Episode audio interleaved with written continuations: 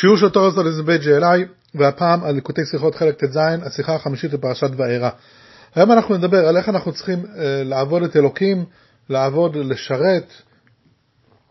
אה, בואו ניקח דוגמה מבאמת מקום שנותן לנו שירות, אם זה מסעדה לדוגמה, אז מה, מה אנחנו מסתכלים כשאנחנו הולכים למסעדה טובה? האם זה אוכל הטוב? האם זה מצרים הנחמדים? האם אולי מקום שבאמת יצא מעל ומעבר אה, לגדרו, לעזור לנו אם משהו קורה? אה, ולכאורה זה כל הדברים ביחד, נותן לנו את החוויה המקסימלית שנרצה לחזור ולחזור שוב למסעדה או לכל נותן שירות אה, שהוא. ואם אנחנו נחשוב על זה, בעצם אנחנו נותנים איזשהו שירות לאלוקים, אנחנו בעצם פה בשביל לעשות תפקיד, אה, דיברנו על זה רבות, לעשות לקדוש ברוך הוא דירה פה בעולם הזה, מבחינת תורה, על קיים מצוות, יש לנו איזשהו תפקיד, משימה מסוימת, ואנחנו צריכים למלא אותו לצד הטוב ביותר. מה זה הצד הטוב ביותר? ממה זה מורכב? בואו נראה. ואנחנו נתחיל דווקא ממשהו שמוזכר בפרשה הבאה, את הפעם הראשונה שזה מוזכר, זה כבר כמה פעמים בתורה, שאסור לאכול חמץ בפסח. אז אנחנו יודעים באמת. את המכות אנחנו מספרים עליהן בהגדה, אנחנו נחזור למכות של הפרשה שלנו, אבל בואו נתחיל עם איסור חמץ זה פסח. יש חג הפסח, שאנחנו חוגגים אותו ביום שיצאנו ממצרים, ובו יש איסור חמץ. מה זה נקרא איסור חמץ? אסור לנו לאכול חמץ, אוקיי. אבל בחמץ יש משהו מיוחד שאין בהרבה איסורים. יש הרבה דברים שאסור לנו לאכול. אמ, למשל, סתם דבר לא כשר, בהמה לא כשרה, משהו שלא נשחט כמו שצריך, משהו לא כשר אסור לנו לאכול. מעבר לאיסור האכילה אין שום דבר. אם יש לי איזשהו כלב נחמד בבית והוא מת, מותר לי, מותר לי אגב ליהנות מכלב, אמ, אם הוא לא מזיק, מותר אה, למכור אותו, מותר לעשות כל מיני דברים. אפשר להגיד כל החיות מחמד, אם אני רוצה תוכי בבית, התוכי לא כשר, אסור לאכול אותו, אבל מותר לי שיהיה לי תוכי בבית ואני יכול להשתעשע איתו. עכשיו, אסור לאכול כל מיני דברים. מעבר לדבר הפשוט הלא כשר, כמו החיות הלא כשרות שדיברנו, יש למשל איסור עורלה, שזה שלוש שנים הראשונות של העץ שגדל, ויש איסור אה, כלאיים, אם לוקחים שני אה, זנים מסוים, זנים של, אה, צמח, של אה, פירות שונים ושמים אותם ב, ביחד עם ענבים. אגב, אסור לאכול בן, בן אדם מת, תקופה שבן אדם מת אסור לאכול אותו. למרות שהוא כבר מת. ולא רק שאסור לאכול אותו, אלא גם אסור ליהנות ממנו.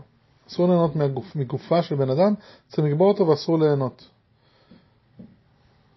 עוד איסור מאוד מפורסם זה בשר וחלב. אסור לערב בשר וחלב. זה איסור אה, מאוד ידוע. אז מעבר לזה שאסור לאכול בשר שהתערב בחלב, אסור ליהנות ממנו. צריכים לשפוך את כל האוכל ואסור אה, לעשות ממנו שום דבר. אסור למכור אותו לגוי למשל, אסור ליהנות ממנו. אז יש שני איסורים, יש איסור שאסור לאכול משהו, רק האכילה, זה כל האיסור, יש דברים שאסור ליהנות מהם. עכשיו מגיע חמץ זה פסח, פה יש משהו מאוד מיוחד. חמץ זה פסח לא רק שאסור ליהנות ממנו, לא רק שאסור לאכול אותו, אגב, כל השנה מותר לאכול אותו, עד ערב פסח, בבוקר של ערב פסח מותר עדיין לאכול חמץ, אני יכול לאכול סנדוויץ' כמו שצריך, מגיע שעת ביעור חמץ, באותו רגע אני, לא רק שאסור לי לאכול את זה, אני צריך לבער את החמץ, אני צריך להשמיד אותו, ואסור לי שיהיה בבית חמץ זה פסח. אם, אני, אם יש לי חמץ זה פסח ולא מכרתי אותו לגוי, אסור להשתמש בו, אגב אסור ליהנות ממנו מדרבנן, אסור ליהנות ממנו אחרי פסח, ובכלל, לפי התורה אסור להשאיר את זה, ואני צריך לבאר ולהשמיד את כל, ה, את כל החמץ שיש ברשותי. במילים אחרות, אסור שהדבר יהיה בבעלותי. אני יכול למכור אותו לגוי, ואני יכול לשמור את זה בשבילו, אבל בבעלות שלי אסור שהחמץ יהיה. למה יש הבדלים באיסורים האלו? אז בואו נראה. ניקח דוגמה, אם מכונה מתקלקלת אנחנו קוראים לטכנאי. הרבה פעמים הבעיה היא ממש משהו, קצת כוונון, קצת משהו שאני לא ידעתי לעשות לבד, מישהו שקצת יודע יכול לסדר את זה לבד. אם אחרי זה הבעיה לא נפתרה, אז הטכנאי צריך לפרק את המכונה ולראות ממה, ממה מורכבת המכונה, או לפעמים יכול למצוא משהו בתוך, איזשהו משהו שהוא פגום ככה בתוך המנוע, בתוך, ב, בליבה של הדבר. אחד הרכבים נשבר, צריך תיקון. ולפעמים אני רואה הכל שלם, הכל בסדר, אבל יש פגם בעיצוב, באינדוס של המכונה. טעו בתכנון הרבה יותר לפני שייצרו את זה, ואין מה לעשות, צריך פשוט לזרוק אותה ולקנות חדשה, אין מה, זהו, זה, זה פשוט, עשו משהו שכשתכננו את זה אי אפשר לתקן את זה, אי אפשר להחזיר את זה למצב שעובד, פשוט צריכים לזרוק את זה. אותו דבר בעצם זה במובן הרוחני את זה, גם כן אותו דבר, ובפרט לגבי איסורים ועבירות. זאת אומרת, זה שאסור לנו לעשות משהו, אסור לנו לאכול אותו, אסור לנו ליהנות ממנו, שאסור שיהיה אצלנו, זה בעצם בגלל שיש בו איזושהי דרגה של חוסר קדושה, ותלוי בחוסר, בדרגה של חוסר הקדושה שיש, לפי זה אני צריך לראות כמה, מה אני עושה עם זה. לפעמים חוסר הקדושה מגיע רק בפני השטח, בחיצוניות של הבן אדם, או בחיצוניות של הדבר, סליחה. לפעמים החוסר קדושה מזהם את הרכיבים הפנימיים של החפץ או של הדבר, ויש כאלה שלפעמים הוא פשוט, זה כזה איסור, שהחוסר קדושה מגיע לליבה, לעצם הדבר, ולכן צריכים להשמיד אותו. בכלל, המילה בעברית אסור, זה נקרא קשור. זאת אומרת שהדברים האסורים קשורים ממש לכוחות הטומאה. האדמו"ר הזקן אומר בתניא פרק ח' ועוד זאת במאכלות אסורות, מה זה נקרא אסורות? שלקח נקראים בשם איסור, מפני שאף מי שאכל מאכל איסור בלא הודע, לשם שמיים, לעבוד השם בכוח האכילה ההיא, וגם פעל ועשה כן, וקרא והתפלל בכוח האכילה ההיא, אין אחריות שבעולם ומתלבשת בתיבות התורה והתפילה כמו ההיתר, מפני איסורה בידי הסטרא אחי משלוש קליפות הטמעות. למדנו בעבר כבר שיש מושג של שלוש קליפות הטמעות, וזה מקום שהאנרגיה הרוחנית מאוד מאוד אה, נמצאת שם רק איזשהו ניצוצות שנמצאים בתוך הקליפות, אבל הם קשורים בפנים ואי אפשר להעלות אותם.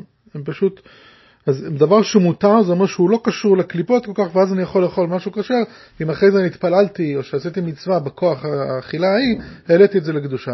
משהו שהוא אסור, אסור לי לאכול אותו, אבל אני לא יכול להעלות אותו לקדושה בכלל, הוא פשוט תקוע שם. אז לכן אסור לאכול אותם, אבל עכשיו תלוי בדרגה בכמה קדושה אה, יש שם. אם סתם יש לי בשר לא כשר, אני יכול לתת אותו לכלב שלי, אני יכול למכור אותו לגוי, אני יכול ליהנות ממנו. אחרי זה, תערובת של בשר וחלב, כמו שאמרנו, יש לנו צ'יזבורגר, אם קניתי צ'יזבורגר בטעות, אסור לי לאכול אותו, אסור לי למכור אותו חזרה לגוי, אני צריך לזרוק אותו ויפסע לי את הכסף. ברגע שיש ברשותי צ'יזבורגר, זהו, אסור לי ליהנות ממנו. זה שני, זה, אלו שני איסורי אכילה שונים בעצם, איסור, איסור אכילה ואיסור הנאה. אה, שני, שני סוגי איסורים שונים. מה ההבדל?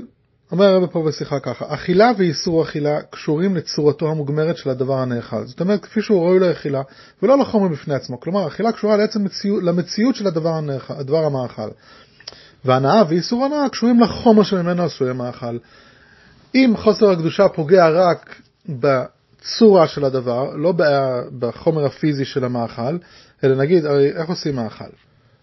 מאבדים אותו, מבשלים אותו, עושים אותו, כשאנחנו עושים צ'יזבורגר יש לו מראה טוב, אז בוא נגיד בורגר לא כשר, הוא עבר תהליך שלם, האיסור לא בעצם הבשר עצמו, האיסור בצורה שלו, יש הצורה של החיה הלא כשרה, הצורה של המאכל הלא כשר, זה, אז האיסור, כאילו הקליפה שורה על הדבר הזה, לא על עצם הבשר הפיזי, אלא יותר על הצורה שלו, ולכן אסור לי לאכול אותו, אבל הדבר הפיזי עצמו הוא לא באמת משהו שאסור לי ליהנות ממנו, ולכן אני יכול למכור אותו. שאין כן, יש דברים שאסור בהנאה, אסור להשתמש עם זה. שמה המרכיבים כבר, המרכיבים של המאכל, הם גם כן אסורים, הם גם כן נגועים כביכול בקליפה, ולכן אני אסור לי ליהנות ממנו. אפשר לחשוב על זה אולי, לפעמים יש לנו איזה, במאכל באמת יש משהו שהוא, אוקיי, אפשר להוריד את הקליפה. ואני מתפטר מהדבר שנגוע, או שלפעמים הדבר עצמו כולו, יש שם מלא מלא ג'וקים, מלא דברים שאין לי ברירה ואני לא יכול לאכול אותו. אז אומר ככה, באיסור אכילה הכוונה היא שהרע קיים רק בצורתו של הדבר הנאכל, בחיצוניות ההופכת אותו לראוי לאכילה, ולפיכך הוא מותר בהנאה, כיוון שבחומר של המאכל שלאו קשורה ההנאה אין שום רע. זאת אומרת, רק כאשר ראוי, לאכילה, אז הוא נהיה אסור בעצם. למרות שאני אומר שזה חיית אבל מתי בעצם חל האיסור? או מתי, מה פירוש האיסור אמרנו, זה קשור לקליפות, מתי הוא נהיה לא בסדר? כשאני מכין אותו לאכילה לבן אדם, אז הקדוש, הקליפה אה, נתפסת בו, ואז אסור לי אה, לעשות בו שום דבר, אבל הדבר עצמו, אם אני לא מוכן לאכילה אז הוא בסדר, אה, כמו שאמרנו, אני יכול להחזיק תוכי בבית, אין שום דבר, אין שום בעיה עם זה, ואז אין עליו קליפה, ולכן אני יכול גם ליהנות מהדבר עצמו. אז שוב, חוסר הקדושה מגיע רק כשהוא בצורתו הסופית, ולכן למרות שאסור לי לאכול אותו, אני יכול ליהנות ממנו. אני לא אוכל סוס, אבל מותר לי לרכב על סוס. כי המרכיבים של הסוס, שמזן, הסוס הזה שאני נהנה ממנו כשאני רוכב עליו, הוא לא משולש קליפת טמאות. רק כשהוא מוכן לאכילה, אז כביכול שורה עליו ה... ולא אה, שורה עליו הקליפה, ולא רק זה, אני בעצם יכול לקחת סוס ולרוץ ולנסוע למקום אה, לדבר מצווה, אז אפילו העליתי את הסוס הזה עכשיו, הוא נהיה חלק מקדושה. הוא תרם לקדושה. ברגע שבשר יתערב עם החלב, זה פגם ביסודות של הדבר עצמו. בכל המרכיבים. ומשם אין תקנה כבר, אני אסור לי ממנו. אני צריך לזרוק אותו. עכשיו אנחנו לא יודעים בעצם למה הטומאה חודרת דווקא בדברים כאלה יותר מאחרים, כי זה חוקים ואנחנו לא באמת יודעים איך המערכת הזו עובדת, אבל המערכת ככה עובדת. לדוגמה, יש אה, דברים שאסורים בהנאה, זה אה, דבר שהקדשנו אותו לבית המקדש וכולי. כאלה דברים ששם אולי אפשר להבין את זה קצת במובן בשכל אנושי, אבל בסופו של דבר שם, שם זה באמת בגלל הקדושה, שיש הקדושה חדרה בעצם המציאות של הדבר, זו דוגמה טובה. למה הקדש אסור לנו ליהנות ממנו? היות והקדושה הוא נהיה דבר קדוש, כל החפץ נהיה קדוש, אז אסור ליהנות ממנו, אחרי זה יש לי איסור של מעילה, נכון? אותו דבר, בדבר שאסור הנאה בגלל שהוא, אה, למשל בשר בחלב, בגלל שהוא איסור, זה בעצם אותו רעיון שהאיסור חדר במוצר עצמו ולכן אסור ליהנות ממנו. יש אחרי זה איסור כמו החמץ זה פסח, ששם זה איסור הרבה יותר אה, פנימי, זה לא רק במרכיבים, זה לא רק, כמובן לא, לא רק בצורה, לא רק במרכיבים, אלא בעצם הליבה של הדבר עצמו. כל הדבר עצמו נהיה, אין, זה גמרנו, זה, הקדושה חדרה לכל, לא רק לכל רכיב, אלא אולי אם אפשר להגיד, אני חושב המילה הכי נכונה לעצם היום זה DNA, ה-DNA פגום. ה-DNA פגום, באותו רגע גמרנו, כבר אי אפשר, לא יעזור כלום. ולכן צריך להשמיד אותו לגמרי. אומר הרב כאן, לגבי חמץ נוסף גם האיסור להימצאותו ברשות יהודי אפילו ללא שימוש כלשהו. כלומר, האיסור חל על עצמיותו של הדבר כפי שהוא מופשט מכל צורה שהיא, וגם אז אסור הימצא, אסור עצם הימצאותו של החמץ ברשות, ברשותו של יהודי. כל מה שהוא קיים, יש בעיה ויש לקליפה איפה ללכת, ואנחנו בבעיה עם זה, ואנחנו צריכים להשמיד את זה. יש גם אה, לפעמים חפצי עבודה זרה, אם זה עיר הנידחת, כל מיני הלכות של דברים כאלו, שפשוט אה, אם נותר קורבן שעבר אחרי הזמן, זה קיבל כזה דבר שגמרנו, אסור אפילו להחזיק אותו בשניהם, אנחנו צריכים לשרוף אותו, לבאר אותו. עכשיו האמת היא, כשאנחנו חושבים על זה, זה בעצם, כשדיברנו על זה, כל דבר מורכב משלושה דברים. בלשון החסידות זה עצם, אולי פנימיות וחיצוניות, אה, חומר וצורה ועצם. עכשיו, כשאנחנו אומרים יש את, ה, את, ה, את הצורה של דבר, לא משנה מה זה לא יהיה, אם זה שולחן, כיסא, בקבוק מים, ספר, חדר, בית, לא משנה מה, זה הצורה שלו, הוא, הוא מורכב מהרבה דברים, אבל בסופו של דבר יש אה, מרכיבי יסוד שמרכיבים כל דבר בעולם הזה, ובלשון הרמב"ם, בהלכות יסודי התורה, הוא אומר, ארבעת גופים הללו שהם אש ורוח ומים וארץ, הם יסודות כל הנבראים למטה מן הרקיע, וכל שיהיה מאדם ובהמה ועוף ורמס ודג וצמח ומתכת ואבנים טובות ומרגליות ושאר אבני בניין והרים וגושי עפר, הכל גולמן מחובר מארבע היסודות הללו. לא מתכוונים במובן שאנחנו רואים אש, מים, אוויר ואדמה בפועל, כמו שזה בעולם הגשמי, זה, שמל, זה, שמות, זה שמות בעצם שיותר אה, נתנו את השמות האלו בגלל המאפיינים שלהם. זאת אומרת, אדמה ואש ומים, מים גם כן מורכבים מארבעת היסודות האלו, ומהם היסודות? זה לא יסודות שבכימיה זה מאפיינים, שזה חום, קור, יובש ולחות, כל דבר בעולם הזה, כל פריט פיזי יש לו את ארבעת המרכיבים הללו, והתורה קוראת לזה אש, מים, רוח ועפר. והאדמו"ר הזקן אומר, הדבר היחיד, הדבר למשל שאנחנו רואים, אה, מה קורה כשאנחנו שורפים משהו, אז יסודות האש, מים ורוח שלו הולכים ונשאר רק האפר, שזה הדבר היבש, המרכיב היבש של הדבר עצמו. ואגב, הרבי באמת מביא, אה, בהתוועדות, בתש"ט, הרבי גם כן אה, דיבר על זה, אי אפשר, יש כאלה שרוצים לטעון שהרמב"ם אמר איזה משהו שהיה פעם ידעו במדע והיום זה אחרת, אומר לא, הרמב"ם מביא את זה בתורה, בספר הלכה, ולכן באמת אנחנו מדברים על, כשאנחנו מדברים על מרכיבים, הם נחשבים, יש ארבעה מרכיבים יסודיים, ויש את ה... וזה מרכיב כל דבר. עכשיו, בואו נלך להגדה של פסח, שמתייחסת למכות המצ... שהמצרים אה, חטפו. אנחנו יודעים שכשבני ישראל היו במצרים והלכו לצאת, ופרעה לא רצה לשלוח את היהודים במצרים, הקדוש ברוך הוא נתן להם עשר מכות דם, צפרדע, כנים וכו'. אנחנו רואים בהגדה של פסח, רבי אליעזר אומר, מניין שכל מכה ומכה שהביא הקדוש ברוך הוא על המצרים במצרים הייתה של ארבע מכות. לא רק מכה אחת, אנחנו יודעים שיש עשר מכות, ולא, יש ארבעים מכות. הוא מביא פסוק שנאמר, ישלח בם חרון אפו ואברהם בצער ובצרה, משלחת מלאכי רעים, עברה אחת וזעם שתיים, צרה שלוש, משלחת מלאכי רעים ארבע, הוא לומד את זה מפסוק. אומר רבי עקיבא לא, בגלל שכל חמישה מכה מכה שהביא הקדוש ברוך הוא למצרים במצרים הייתה של חמש מכות, אז הוא מוסיף את המילה חרון אפו. גם עזרא וזעם וצרה, משלחת מלאכי הרעים, ויש גם חרון אפו. האם חרון אפו זה שם כללי כזה, או שלא, זה רשימה של, זה אחד מהרשימה של חמש ולכן יש חמש. זה נשמע איזשהו ויכוח טכני, אסור להגיד מטופש, אבל כאילו מה, מה, מה, מה הוויכוח פה בעצם? יש פסוק, יש הכל, אבל האמת היא לא. יש פה באמת ויכוח מאוד מאוד מהותי. אומר הריטבו, בפירוש שלו על ההגדה, ורבי אליעזר שדורש כל מכה שהייתה של ארבע מכות. בדרך הפשט הוא שלקחו בארבע יסודות. אמרנו עכשיו שהמרכיבים, כשאני מתייחס למרכיבים של משהו, יש ארבע יסודות. לכן הוא אומר שכל מכה הייתה בעצם של ארבע, אה, ארבע, ארבע מכות, כי זה גם פגע ברכיבים שלו. ורבי עקיבא דורש חמש מכות, מונה מכת ההיולי, שהוא היסוד הכולל, שזה גם בעצמיות של הדבר, בליבה של הדבר. במילים אחרות, השיטה שאומרת שיש רק עשר מכות, זה מדברים על פני השטח, על הצורה של, הנש... של, של הקליפה. אחרי זה יש משהו שחודר כבר יותר, המכה אה, מורכבת מארבע, שזה חודר לארבעת היסודות, או אם, אם אפשר להגיד אולי, הקליפה חדרה שם לארבעת היסודות, ולכן המכה הייתה צריכה לחתור לארבעת היסודות בשביל לתקן את זה. רבי עקיבא אומר שהמכה חדרה גם לעצם של מצרים, לרובד היסודי שמעבר לארבעת היסודות, ולכן הוא אומר, שכל מכה כללה חמש, אז זה ארבעת היסודות והעצם הליבה של הדבר. וכמובן, כמו שאמרנו, זה בשביל לתקן. השאלה כמה החטאים של המצרים, עד כמה הם חדרו, ל, ל, לאיזה עומק הם חדרו. זה בעצם הוויכוח ביניהם. בעצם אומרים לנו, זה לא משהו ש... אוקיי, עד עכשיו דיברנו כל מיני הגדרות. יש איסור חמץ זה פסח, יש את המכות שהיו במצרים. האמת היא שזה באמת הוראה בעבודת השם. זה בא להגיד לנו איך אנחנו צריכים לטפל בעצמנו איך אנחנו אומרים לעבוד את הקדוש ברוך הוא? לפני שניתן את הדוגמאות, אפשר להגיד שאולי באמת חמץ זה פסח, או אסור באיסור כזה, שזה בעצם חדר לעצם, כי בפסח זה הזמן שבו אנחנו אסור אפילו טיפ-טיפה של ישות, של גאווה, זה הזמן שאנחנו מטפלים בזה, ואנחנו רוצים, לה... האיסור בפסח בא להגיד לנו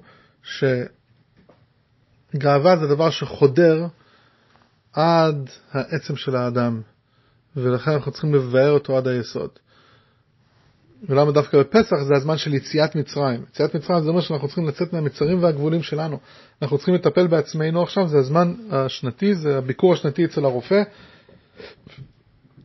הזמן שבו אנחנו מטפלים בנפש שלנו, בכל עבודת השם שלנו, שאנחנו רוצים לצאת מהמצרים והגבולים.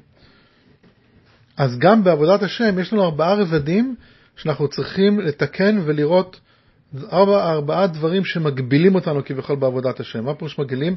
אנחנו לא צריכים לעבוד, אה, לעמוד בפיתויים, או, או, או... בוא נראה. הרובד הראשון של ההגבלה, זה בו אנחנו באמת לא מצליחים לעמוד בפיתויים שהיצר מציג בפנינו. זו ההגבלה הנמוכה ביותר, אבל זה דבר שהרבה אנשים מתמודדים, כישלונות, אנחנו יודעים שפשוט עובר, אה, לא מצליחים לעמוד בפיתויים. עוברים על, איסורי, על, על ציוויי התורה. זה הרובד הכי פשוט.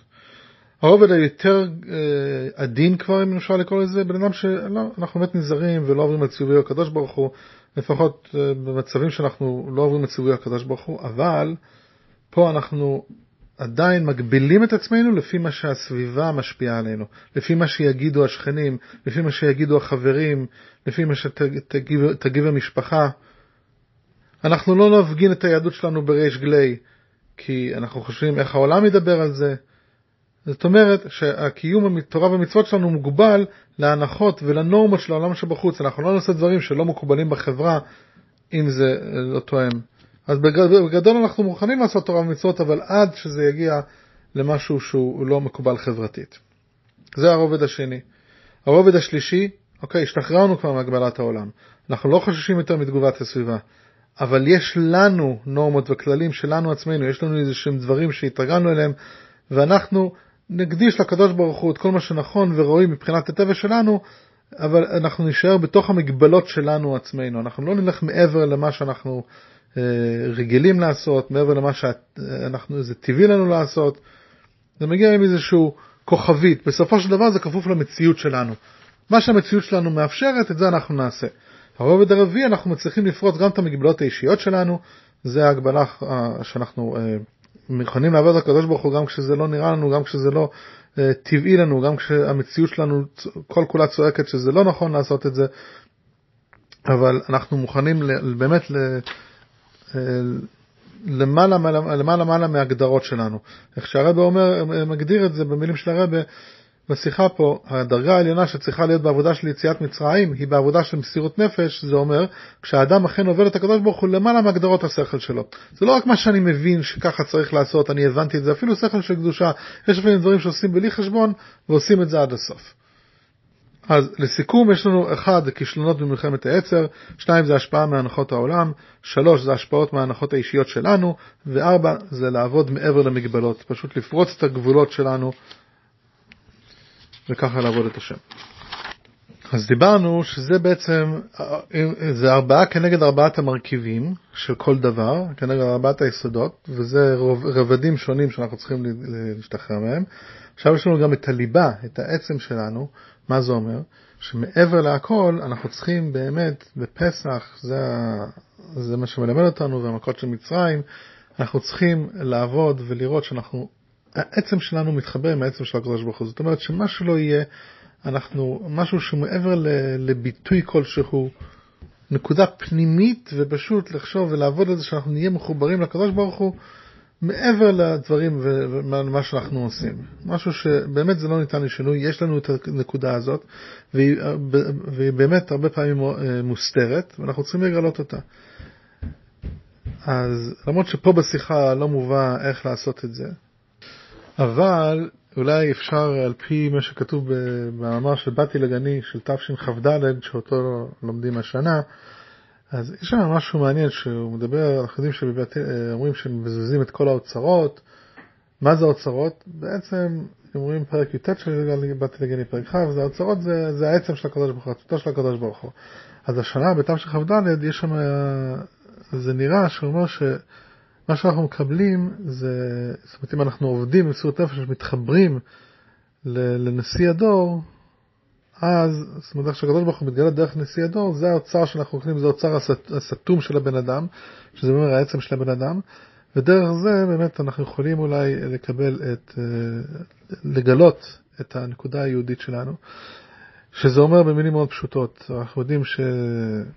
מסתכלים בקונטרס עניינה של תורת החסידות, שהנקודה הפנימית של היהודי זה היחידה, היחידה שבנפש, גם לנפש יש ארבע דרגות, נכון? נפש רוח נשמה חיה, ואז יש יחידה.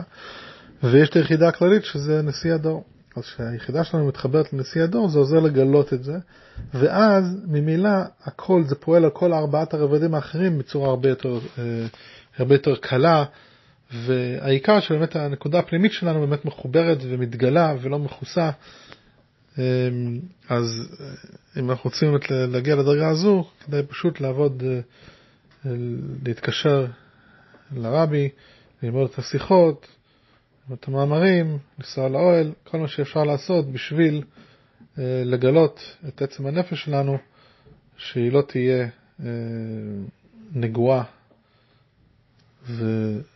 ונגועה על ידי הקליפות, אלא תהיה בטהרתה, ונוכל לגלות באמת על זה ש... למרות שכתוב שנקודת היהדות לא, לא באמת מגיעה טומאה, היא אף פעם לא יכולה להיות טמאה, אבל עדיין היא יכולה להיות מכוסה ואנחנו לא באמת אה, מבטאים אותה בגלוי. אז איך, איך אנחנו עושים את זה? צריכים לצאת מההגבלה הזאת שהיחידה שלנו מוסתרת ולא לא מתבטאת על ידי זה שאנחנו מתחברים ליחידה הכללית. וכמו שכתוב באמת שמה שבסופו של דבר זה העניינו של משיח, אז שנזכה באמת שמשיח יגיע במהרה, ואז הוא יגלה את העצם ואת היחידה של כל היהודים ושל כל העולם כולו, שזה עצמתו של הקדוש ברוך הוא, בגאולה אמיתית והשלמה, במהרה בימינו אמן סלע.